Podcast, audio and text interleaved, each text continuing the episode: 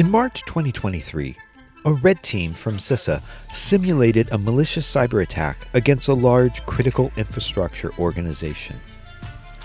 The team first conducted an open source research to identify potential targets for spear phishing. Specifically, the team looked for email addresses as well as names that could be used to derive email addresses based on the email naming scheme.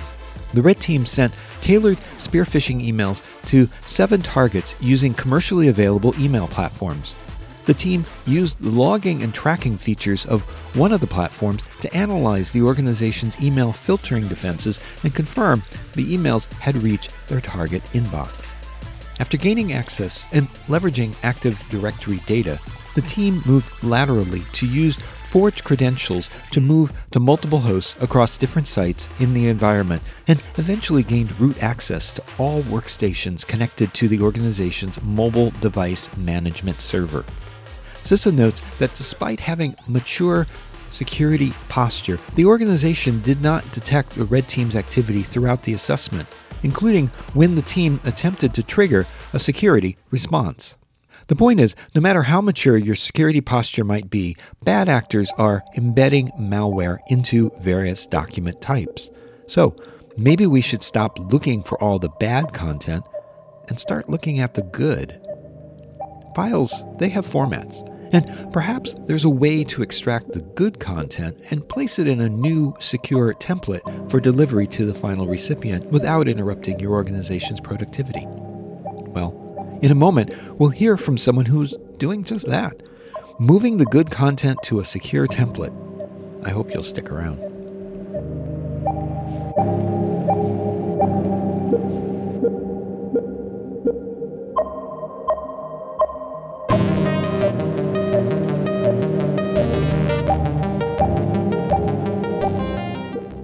Welcome to The Hacker Mind, an original podcast from ForAllSecure. It's about challenging our expectations about the people who hack for a living.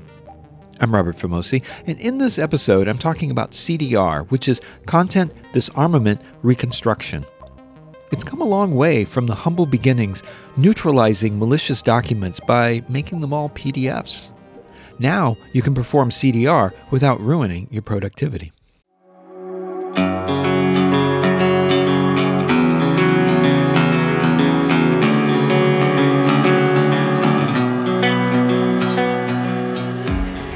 So, after 73 episodes, I've successfully avoided talking about phishing directly. Part of me feels like phishing is kind of a low level attack vector, and there are a bunch of security companies that offer solutions or more often training. But the training, as we know from other episodes, doesn't always work. It's not as effective because you have to buy even more training. Ugh. Well, I just don't want to get into that.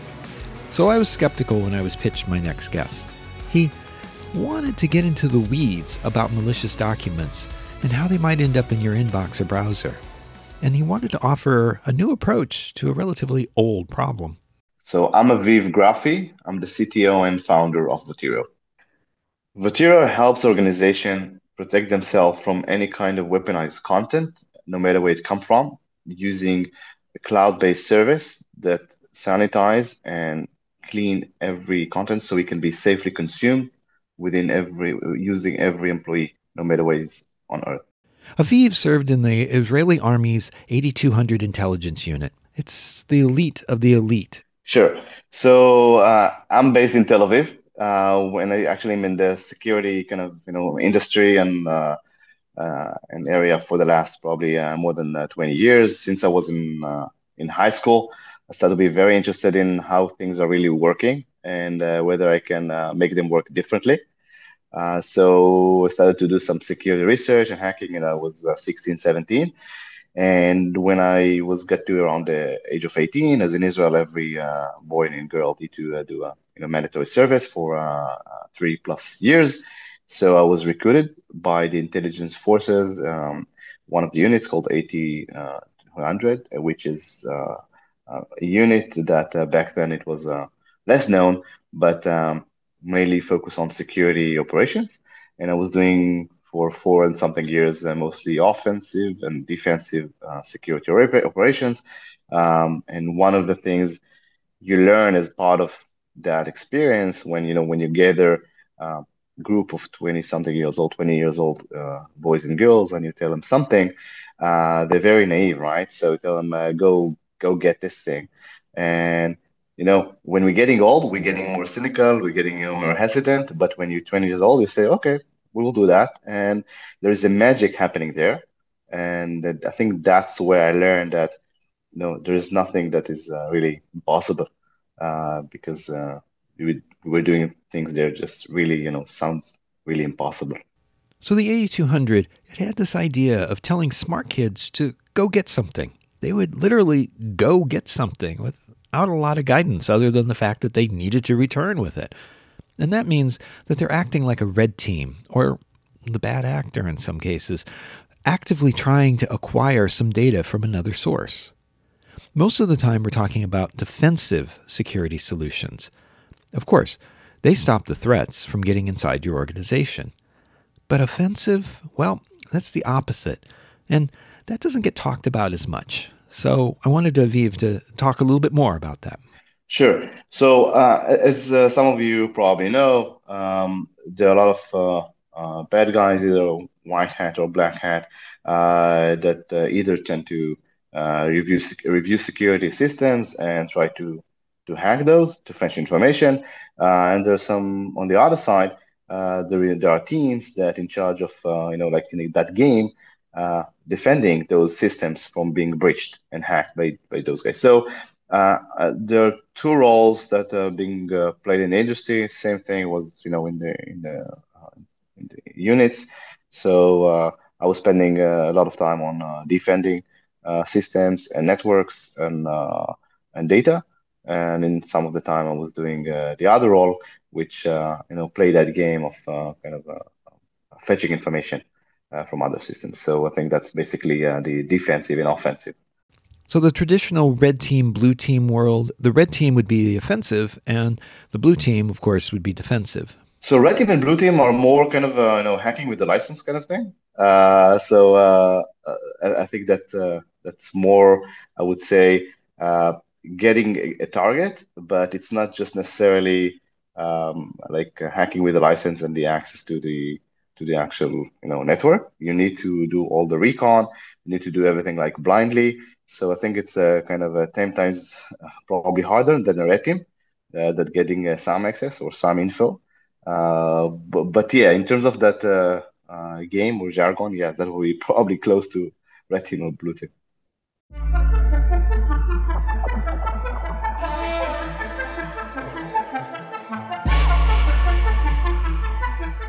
By definition, a computer virus needs a malformed document in order to spread. And in the early days of the internet, there were vulnerabilities in Microsoft Word and Outlook, for example, that allowed these early viruses to propagate quickly. Consider the Michelangelo virus, which was spread by floppy disks followed by, say, I love you, which was spread through email. Part of the problem was that email reader itself, in this case, most likely Microsoft Outlook, allowed files marked .doc PPT to be opened without a lot of hassle. There was no need to disrupt productivity and ask a lot of questions about do you really want to open this document? Do you know what's inside this document? Well, Microsoft eventually saw this abuse and started parsing the attachments much more. Still, email systems recognize certain extensions, again, like .doc and .ppt and .txt, and knew what applications these were associated with. Yeah, but these same systems didn't really look inside the documents. They were only looking at the extensions. So you could have, for example, iammalicious.exe.doc getting permission to open up in Word. Meanwhile, it's executing iammalicious.exe. So if you think about weaponized document, a lot of uh, first let's, let's define what document is. I mean, we all know that um, um, we're exchanging content uh, every day. I mean, uh, we've been sharing, for example, that uh, podcast uh, uh, description or lineup or whatever we want to, to exchange. I just received a PowerPoint presentation from my one of my colleagues here, and I'm sharing, for example, a doctor report with my insurance company because I want to file a claim because I want to get uh, some uh, uh, claim for something, and maybe I will send some uh, um, birthday kind of card, PDF card to my mom saying happy birthday. So we all exchanging a lot of content uh, in a lot of forms. Mainly, it will be you know today like uh, PDFs, Word documents, PowerPoints, Excel spreadsheets, but even images or archives are um, yet a document. And those documents they have a very specific uh, structure. It's usually described by uh, the vendor that, that actually created that document. It can be Adobe that manages the PDF format or Microsoft that uh, defining the Office suite uh, specification. And there's one thing that is really important to know about uh, documents that the reader, the application that read those documents is actually parsing them. And as part of that parsing process, it's actually a logic of my Microsoft Word that reads that doc uh, or docx. It actually running some code based on what that structure um, is composed of. This is important. There's the file, which may have a malicious exploit within it, and the reader, which may also have a vulnerability that can be exploited. The reader is expecting the files of a certain structure, which it may or may not get. But, alas, there's the reader, and guess what? Maybe the reader has a vulnerability too. And if there is a bug or some issue in the reader, that Word document, and I can alter that specification, that Word document, so he will do something that the original developer of the Word, Microsoft Word, didn't think about, and this might result in vulnerability or exploitation of that vulnerability that will eventually execute code. All this sounds like ancient history. I mean, formats like RTF and Microsoft Word and PowerPoint and Excel, they've been around for decades. And mitigations do exist to prevent the wildfires that we saw in the early 2000s. Yet, these file formats, they're still being exploited today. There is one recent example. Uh, it was just, you know, on the last few days, we had two uh, new uh, CVEs, uh, vulnerabilities released by Microsoft. One of them was in RTF document. Now, who is using RTF document these days? The, the reality that only the bad guys. But why they doing that? Because Microsoft Word supports RTF as a backward compatibility for 20 or 30 years back when we were using that rich text format mm-hmm. uh, documents. So uh, RTF and in general, a lot of uh, outdated or not that uh, common formats are a great playground for the bad guys. So this is, for example, one of the reasons uh, why we're still finding those kind of vulnerabilities. So taking that, um, uh, what was just released last week by Microsoft as a patch for that vulnerability, taking the RTF document, sending that sending that as a resume or even as a birthday card, or even you know as a, um, you know there, there was some uh, uh, banks like uh, we had some issues on the last uh, week, right? And if you want, we actually change our account. So uh, this is kind of an instruction how to update your uh, files and sending that as an RTF. And if you'd send that to an accounting or accounting team, maybe my accounting team, yes, we are working with some of those banks and we want to know whether we should comply with something so they will open it. Um, so I think weaponized document, it's not just the RTF, but every kind of content that is followed by a strict specification that is parsed by an application um, can be weaponized and can be used uh, to execute attacks. So back to my example. Not only could you append .doc, but you could also just rename it to .zip and get away with it as well.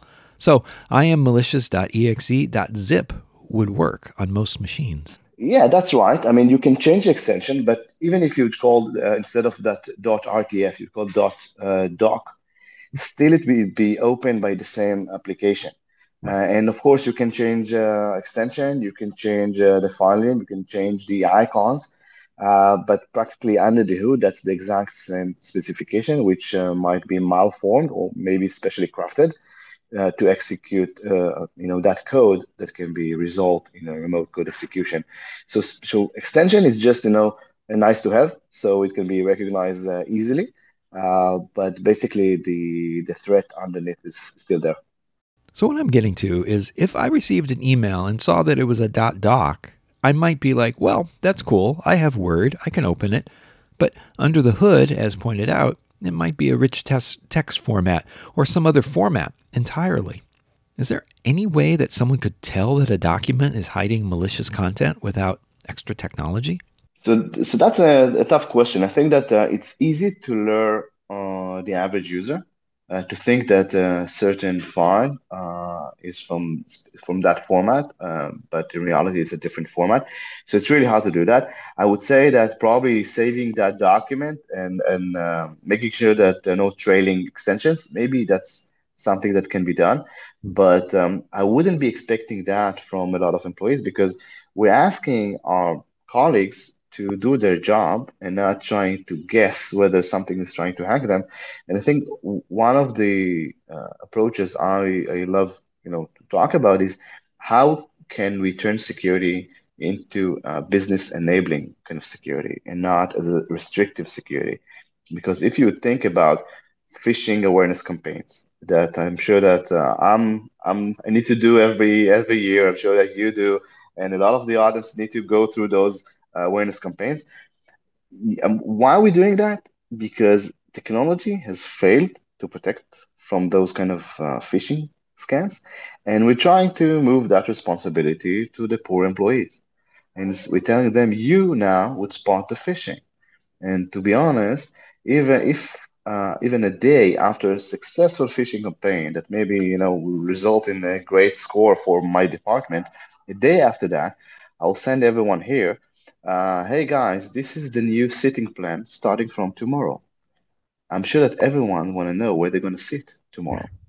So they will open it. And if someone would send me, hey, there was a problem wiring your paycheck, please fill in the attached form, I would open the attached form because I want to have my paycheck, right? So I, I think that's a kind of a fundamental problem when uh, the industry kind of acknowledging that the technology has failed. So we're trying to use our humans or employees uh, to do that job. Um, so th- this is a major problem, and, and, I think there are solutions for that, uh, but we need to be open-minded for those.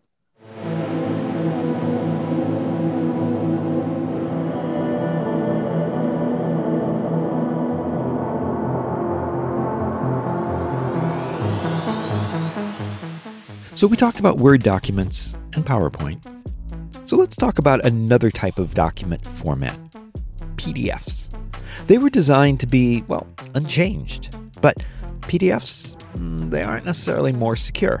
In fact, there are ways to defeat PDFs. I think PDF is one of the, probably that's the most complex uh, uh, file format that is being used in kind of, you know, in business. Uh, and uh, the reason for that is just you know been developed for many many years with tons of extensions. You can have 3D objects within PDFs. You can embed multimedia within PDFs. You can uh, build uh, books with PDF. You can have uh, like uh, uh, billboards uh, size of of advertisement using PDFs. Um, you, you can do almost I mean, anything you want to do with the with PDF, it's it's crazy, and that's why it's very highly complex. And where the format is complex, that's where the bad guys are having a lot of fun. PDFs, they're not more secure. Um, there are vulnerabilities either in the file or in the reader itself. So instead of being secure, PDFs have emerged in phishing campaigns, perhaps because people mistakenly believe that these documents are safe to open. Yeah, yeah. I think I think, I've, I've seen that uh, uh, you know a lot of times where PDFs are being used as an attack vector. I must say that a lot of the um, a lot of the vulnerabilities on the last few years, where I mean the vendors did a great job of uh, sandboxing the PDF readers, so we're seeing uh, less uh, successful attacks, but we we still see the uh, you know highly sophisticated attacks leveraging PDF. I can tell you, for example, um, we used to have uh, PDFs that opening uh, new processes, PDFs that spinning up multimedia or 3D objects that really, you know, steps on something like an image, embedded image, and do something very sophisticated like we talked before. So PDFs is, is really cool format um, to play with for the bad guys. And uh, one of the things that are really is really interesting. There is a question of okay, so why you know, why can't we just, you know, remove all that crazy stuff of that uh, PDF? And the answer is that we just can't because the vendors or the, the applications, the, the readers, the PDF readers manufacturers, they, don't they don't want to, you know, to close their market or reduce their, you know, addressable market. If they would be removing features, they might not be used in some organizations still need those. So the, there is some tension because the, the application developers want to catch uh, all possible market, but they're not really, you know, security is not their problem in some way.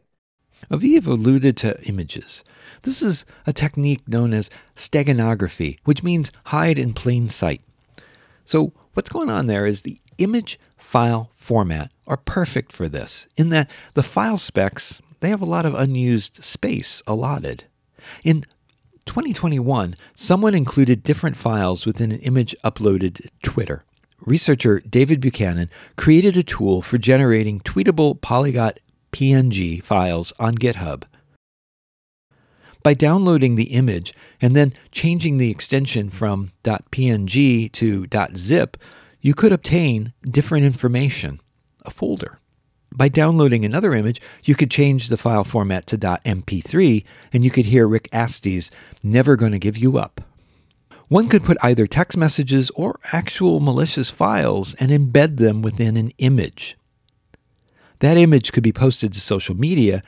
You could hope that people download the image and then infect their machines. So I'm curious, is steganography still used for malicious purposes? So Actually, uh, the, the, I think it's been known for probably 20 years that you can maybe probably more. I mean, since the, the first day of encryption, maybe probably 100 years ago.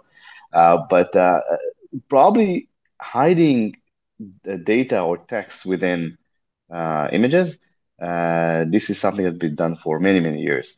The thing is that it's not just been used to um, leak information out embedded in images, but now it's being used also to embed um, weaponized or malicious code within images. And one of the ideas and, and how we see it's being used uh, by the bad guys is that it's usually being supplement supplement to something else.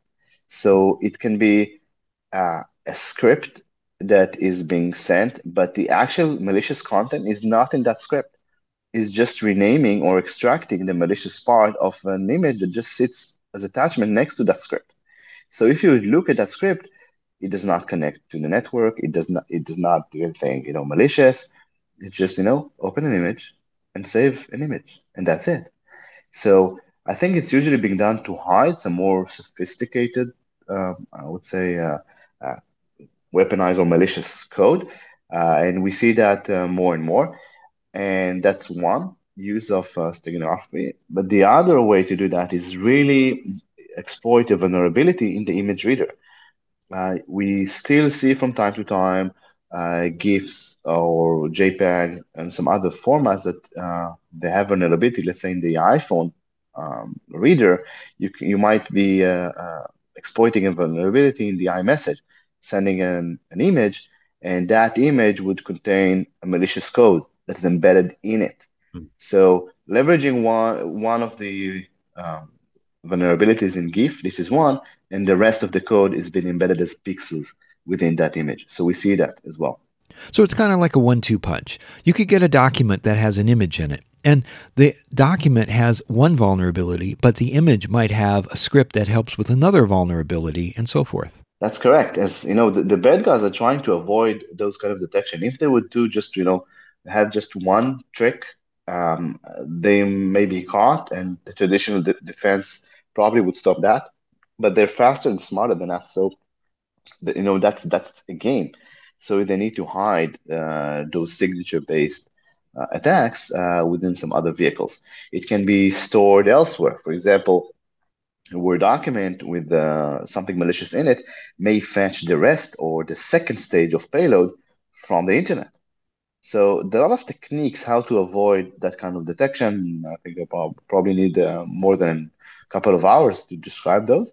Uh, and uh, I think that's one of the reasons why a lot of the traditional detection solutions like uh, antivirus, anti-malware, uh, sandbox, um, even the uh, next-gen AV or EDR, they all fail in detecting the new and shiny attacks and, and techniques because they're relying on the history. They're relying on what is known, and they cannot really cannot really expect uh, the future or predict the future.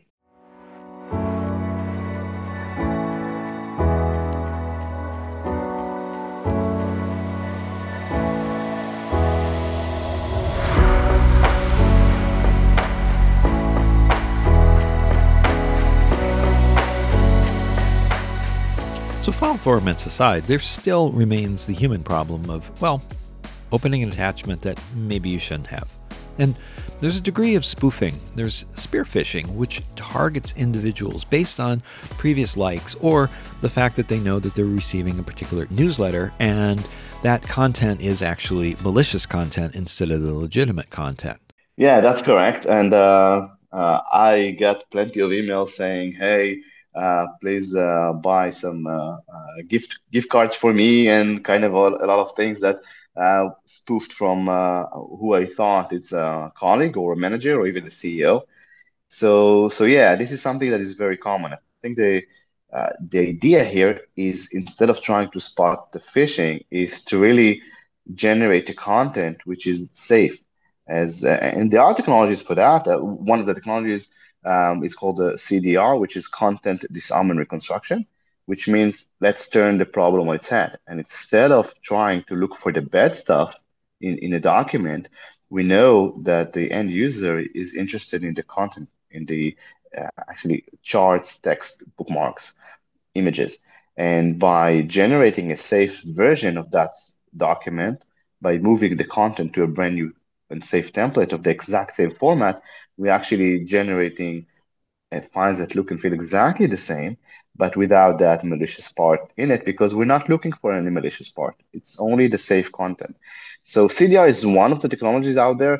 Uh, we're not the only company that, uh, that provide those kind of uh, solutions, uh, but this is one example of how we can really think differently about security uh, and not try to block stuff and not try to let our employees, you know, detect the phishing or spot a phishing game, uh, but uh, provide some more enabling, uh, business enabling security. So Aviv had this idea of a template that extracts good content from the bad. So the idea behind uh, content disarmament reconstruction or, or CDR is that you actually want to turn the problem on its head and not necessarily try to detect the bad part in the document or maybe say, yeah, there is some signature in that document that uh, I think it's uh, malicious. So the idea is not to try to fetch the best stuff, but take the content itself. And the content can be everything that is visible. Let's say if I have a resume, so I'm interested in the text, I'm interested in the maybe the applicant uh, image or picture, I'm interested in the paragraphs. And if I'm taking that content and placing that on a fresh Word document or a PDF document and placing that on the exact same order with the exact same colors, and I can deliver that replica within milliseconds because that process is is deterministic. There's no need to run that document through a sandbox, wait for something to happen. It's just being replicating a document. Wow, that's simple. Well, actually, no, it's actually complicated. Obviously, uh, there are some challenges. Um, we went through, I think that's the first generation now of, of uh, CDR technology the first generation was just very naive. It was just taking that document, uh, Word document, saving that as PDF, and delivering PDF. Uh, there's still some vendors in the market that are doing that, and that will result in very secure kind of document, and there's nothing bad in it, but it's it's barely usable because if you're expecting a Word document, you're getting a PDF document. Say, I cannot really edit that, so that usually doesn't work. Again, not great. So that's where the second generation or sec- or the uh, CDR level two came into play, where uh, we said back then, uh, let's drop anything that from the document that might be dangerous. So it can be OLE objects in Office documents. It can be um, uh, macro VBA macros, right? That uh, uh, bad guys love love to exploit because it's a piece of software that runs in in every document and um, let's deliver that. It, it was okay, but eventually, when you get to a lot of organizations that say, "Look, I know that uh, you might maybe you thought that I can drop the VBA macros, but my finance department is still using that. We're getting from Goldman Sachs or from our partners, still getting uh, Excel spreadsheets with macros uh, because that's how we built our automation 20 years ago and it's still working. So we need that. So why are we still using RTF as a file format? I mean, why, in general, are we using .doc when we should be using .docx? Shouldn't we be deprecating some of these old file formats? So that would probably happen. Uh, um, the only problem is that a, a, lot of organizations, probably the enterprise, the huge enterprises and governments, are still relying on those formats. Because if you think about the common, the most common format that I can change, exchange documents with with you, that would probably Office and PDF. And for example, one of the questions I'm being asked, okay, don't you think that we're all going to move to Google Docs or, or one of the other alternatives at some point? So I said, yes, maybe if, as a consumers, that will be fine. But, uh, you know, with the law firm, I'm exchanging documents with Word documents. I, I haven't worked with any law firm that sent me Google Doc uh, because um, they want to have revision control. They want to have everything like uh, uh, documented and sealed. So I think uh, it will still take some time. And if you'd ask why RTF is still supported by Microsoft Word, why can I just remove that? So I think that's the same answer because there, are, um, if you think about a lot of document generation software, if you think about insurance companies that they have a system that built 25 years ago that generates every midnight generates a, a, a report. It might be generating an RTF report and maybe that will be sent for for their clients or maybe internally so they're still using that and and unfortunately i mean they cannot really redesign it or maybe they will be able to redesign it uh, but it will take some uh, some more time so uh, backward compatibility it was always you know a problem um, and, but it was always a requirement by those uh, legacy enterprise organizations out there the first generation made the documents unusable by changing them to secure PDFs. Only we're stripping out macros. That wouldn't help with legacy systems that still depend on those. So that's where the CDR, the third generation of CDR or CDR level three came into play, where we understood that we have to preserve all features uh, within those documents. So taking a Word document, including everything like the track changes, um, only objects, doing that recursively, uh, even extracting the macros, and we, we develop an, an uh, machine learning based uh, engine that can uh, detect benign macros because we know how benign macros looks like, right? Because we know that macros usually in Excel spreadsheets they're manipulating cells, they changing formulas, they may be uh, fetching something, but it's basically around the same area, not necessarily spinning up uh, new processes and uh, deleting files from hard drive, right? So we do how to do that. Uh, we know how to do that, and and we also integrated that into the uh, third generation of uh, CDR, which called positive selection, as we select the good parts of those documents, and then we actually generating the exact same format with the exact same look and feel. In fact, the users they don't even know that we were there. So they're just open in the document, uh, whether they're coming by email, um, whether they're coming through Slack, through Box, Dropbox, uh, download from the web. It doesn't really matter where the where files are coming from. We have our connectors uh, to do all that process. And the great part with the, those kind of technologies that is that are really fast, as opposed to Sandbox. If you remember those days that we were spinning up a lot of documents in Sandbox, we're waiting for something to happen. And if nothing happened for a few minutes, say, okay, so maybe that's a benign file. Um, so this uh, the CDR process takes milliseconds as opposed to uh, you know minutes. Uh, so that's that's the point where we're telling the business, look, you one you're saving time. The second thing, you you know saving a lot of frustration because you're telling the employees you can now open any document without to think twice. And I think this is the this is the I think the significant significant value of uh, integrating a technology uh, like CDR.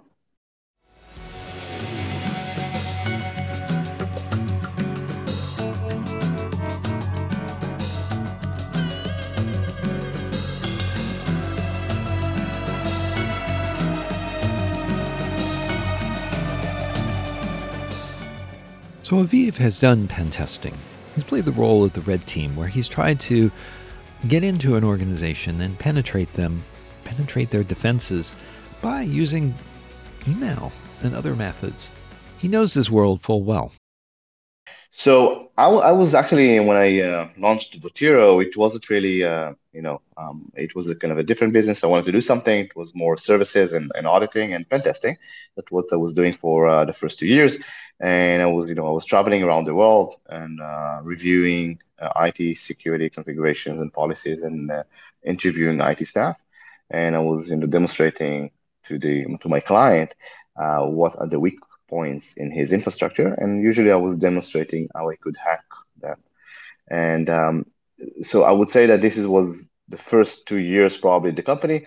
And uh, since then, I found that there was one technique that actually was working for me 100% of the time, which mainly in, you know involving taking a weaponized document, uh, which I was you know renaming as a, for example, a resume, sending that to the recruiting team of my client, and say, hey, I want to apply to a position. I know Rob, and uh, please, I mean, I'll be happy to provide a reference. Uh, so uh, please call me. And on the other side, there's a guy or lady that need to screen hundreds of resumes a week in order to do the job. And they were just opening that weaponized document. And it was just working 100% of the times. And that's where I understood that there's some tension between productivity and security. And, and that's the point where I I came up with the idea, which what is today, you know, uh, called Votiro. And as a pen tester, Aviv, he's got stories to tell. So I think there's one cool technique uh, that I wanted to share with the with the audience. Uh, one of uh, Votiro's customers, it's a large insurance company.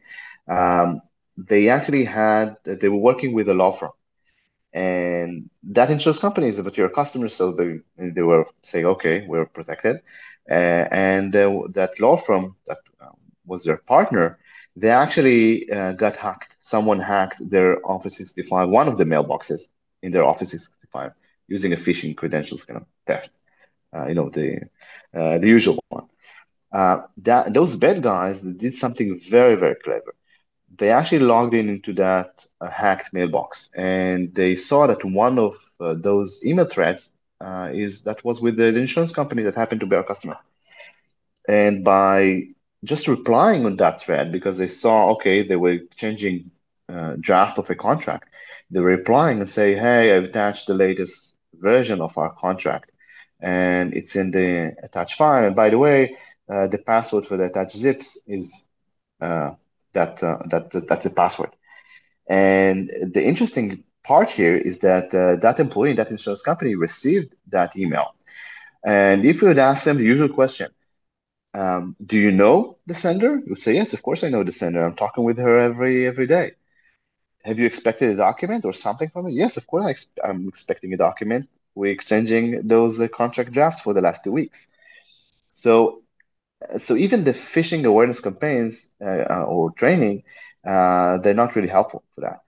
Uh, but the interesting part that uh, those bad guys they encrypted that malicious Word document in a zip file, and by encrypting a Word document within a zip file, it's actually they bypassed all traditional security solutions because they cannot really scan or do anything with the password protected document or archive. So eventually it, it lands in his mailbox and he opened that zip file with a password. Now, what luckily we introduced like a few um, months before that, we introduced a new process that we detect those password protected documents and we tell them, we're telling the end user, hey, there was a password protected document that um, you're ex- expecting, right? If you know the password, type it here. So it's by typing the, the document password, we decrypted the, the password, we sanitize or we disarm that document and then re-encrypt it with the same password, delivering that to his mailbox. So luckily, when he opened that document, it, it decrypted with the same password, and the document was safe. But I think this is actually demonstrates the level of sophistication, and the, they're so determined uh, to really uh, launch a successful attack that they're doing stuff that are really, really impressive. Uh, and and that's why I, I believe that we all need to be minded for that, uh, and we all need to think about how we can really employ more proactive and business enabling solutions, uh, because we cannot really you know, throw everything on our employees and tell them you will spot the phishing. All right. I'd like to thank Aviv Grafi for coming on the show and talking about file formats and documents. We're getting under the hood. We're looking at where the maliciousness lies, and he's got a way to fix that. It's an interesting concept, looking for the good and trying to put it into a secure template, as opposed to blocking all the bad. Maybe this becomes a paradigm for other security solutions where we begin to single out all the good and peel away the bad. Hey, if you enjoy this podcast, tell a friend. I bet there are others who like commercial free narrative InfoSec podcasts. I have so many stories about hackers who are making a positive difference in the world. And be sure to check out Error Code, my new podcast that focuses on IoT and embedded security. Error Code is available now wherever you get your podcasts. Let's keep this conversation going. DM me at Robert Vamosi at infosec.exchange on Mastodon or at Robert Vamosi on Twitter. And tell me what you like and even what you don't. The Hacker Mind is brought to you commercial free by ForAllSecure. For the Hacker Mind, I'm Robert Vamosi.